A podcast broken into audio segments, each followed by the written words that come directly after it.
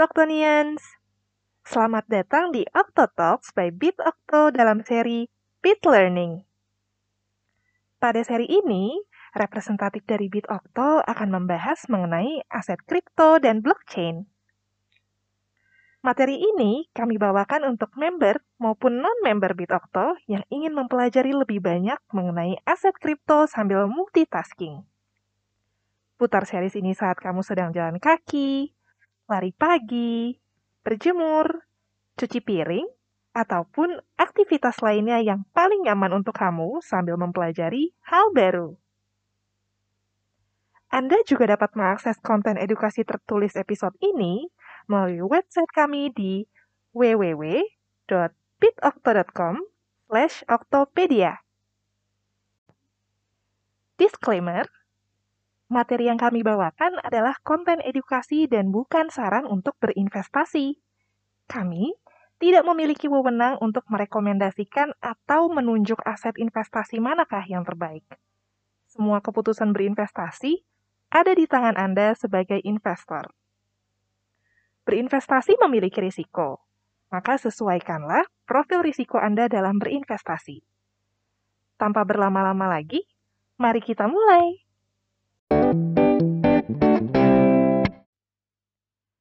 Episode kelima ini akan dibawakan oleh saya, Rizka. Pada kesempatan ini, kami ingin mengajak kamu untuk menganalisa dalam mengambil keputusan trading. Episode ini terbagi menjadi tiga bagian. Bagian yang pertama, analisa fundamental. Bagian kedua, analisa teknikal. Dan bagian ketiga, Saran untuk trader pemula.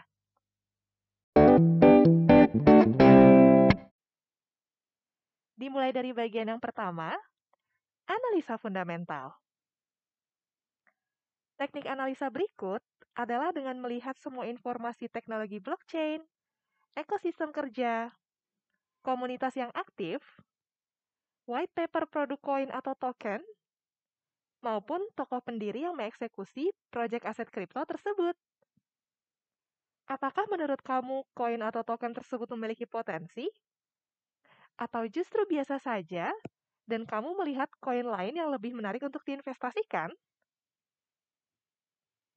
Selain membahas produk seperti apa yang dibawakan oleh proyek tersebut, baik halnya investor juga harus memperhatikan fundamental aset kripto sebagai berikut. Pertama, Berapa jumlah koin atau token?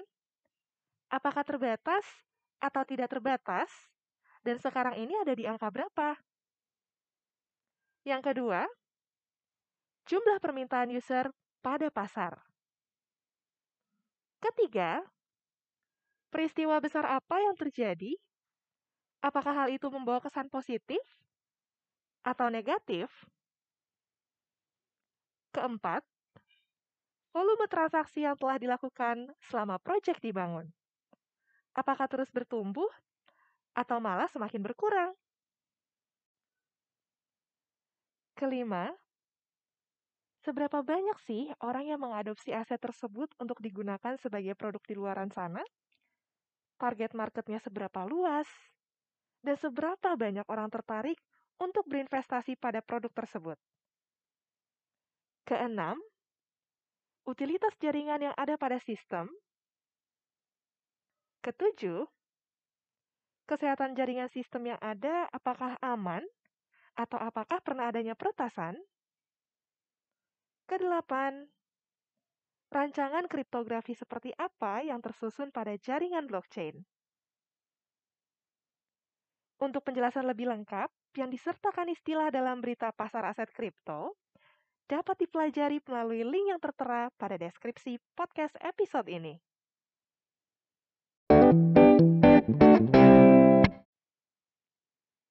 Bagian kedua, analisa teknikal.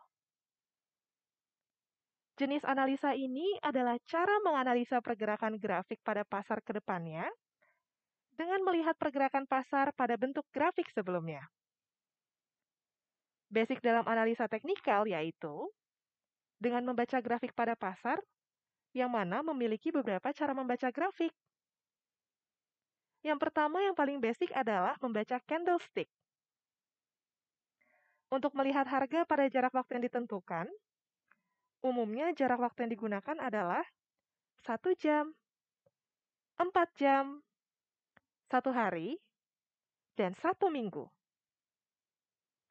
Anda dapat melihat dari jarak waktu tersebut pada harga pembukaan atau open dengan melihat pergerakan harga terendah atau low dan tertinggi atau high pada waktu tersebut dan di mana penutupan harga terjadi atau close. Yang kedua, membaca Bollinger Bands pada market, yaitu dengan menggunakan fitur pembacaan market untuk mengetahui garis atas atau resistance, garis bawah atau support, dan garis tengah atau moving average dari pergerakan yang dapat membantu Anda menilai pergerakan pada pasar. Ketiga, SMA atau Simple Moving Average. Digunakan untuk menentukan support atau resisten dengan melihat tren yang terbagi dalam 10, 50, 100, dan 200 hari yang juga dapat disesuaikan dengan referensi sendiri. Pembacaan grafik ini untuk menentukan kapan tren bullish maupun bearish. Keempat, Ichimoku Cloud, yaitu panduan melihat data grafik yang terlihat seperti gabungan Bollinger Bands dan Simple Moving Average. Anda dapat melihat indikator periode rendah atau garis conversion dan periode tinggi atau garis base yang akan menunjukkan tren yang sedang terjadi pada pasar. Jika kalian mempelajari simple moving average, Anda akan lebih jeli dalam melihat indikator Ichimoku Cloud ini.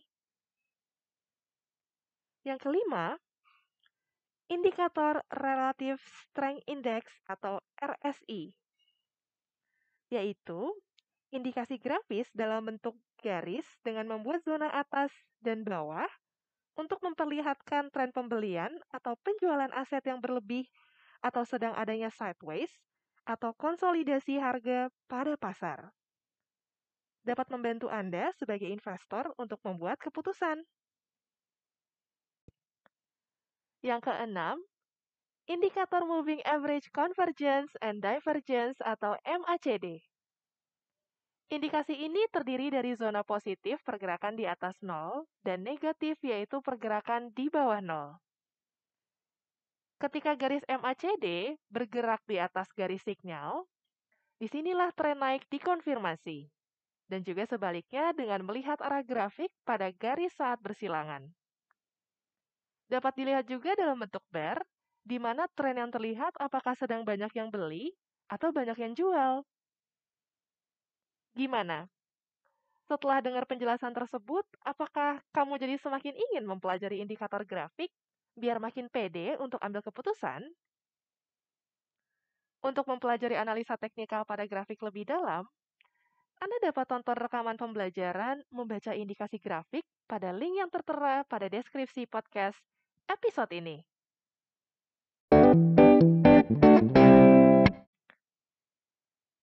Bagian ketiga, saran untuk trader pemula. Pertama, pahami risiko investasi Anda. Seberapa besar kerugian yang Anda sanggup tanggung? Segitulah yang Anda investasikan.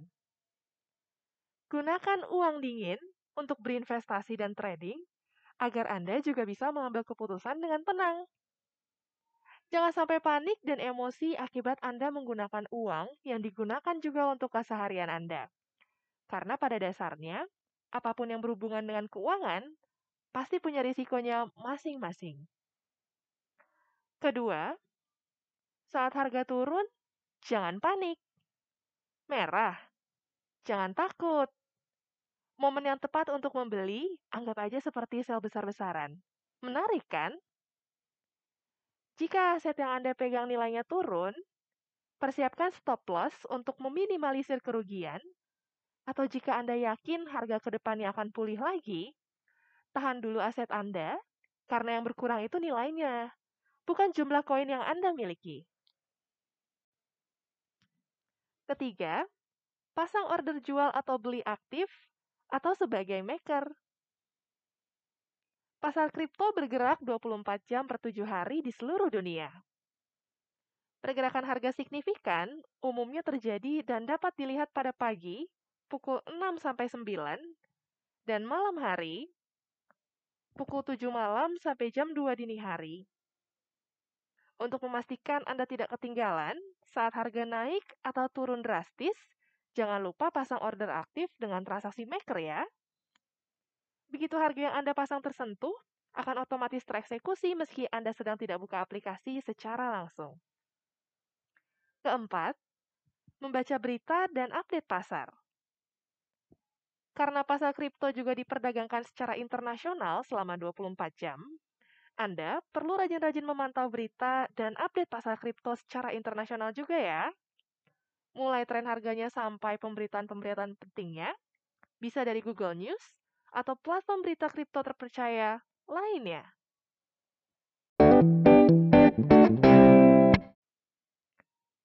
Sekian untuk podcast Octotalk seri Pit Learning episode kelima.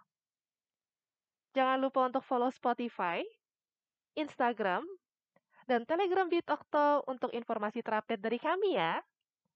Sampai bertemu di episode berikutnya Beat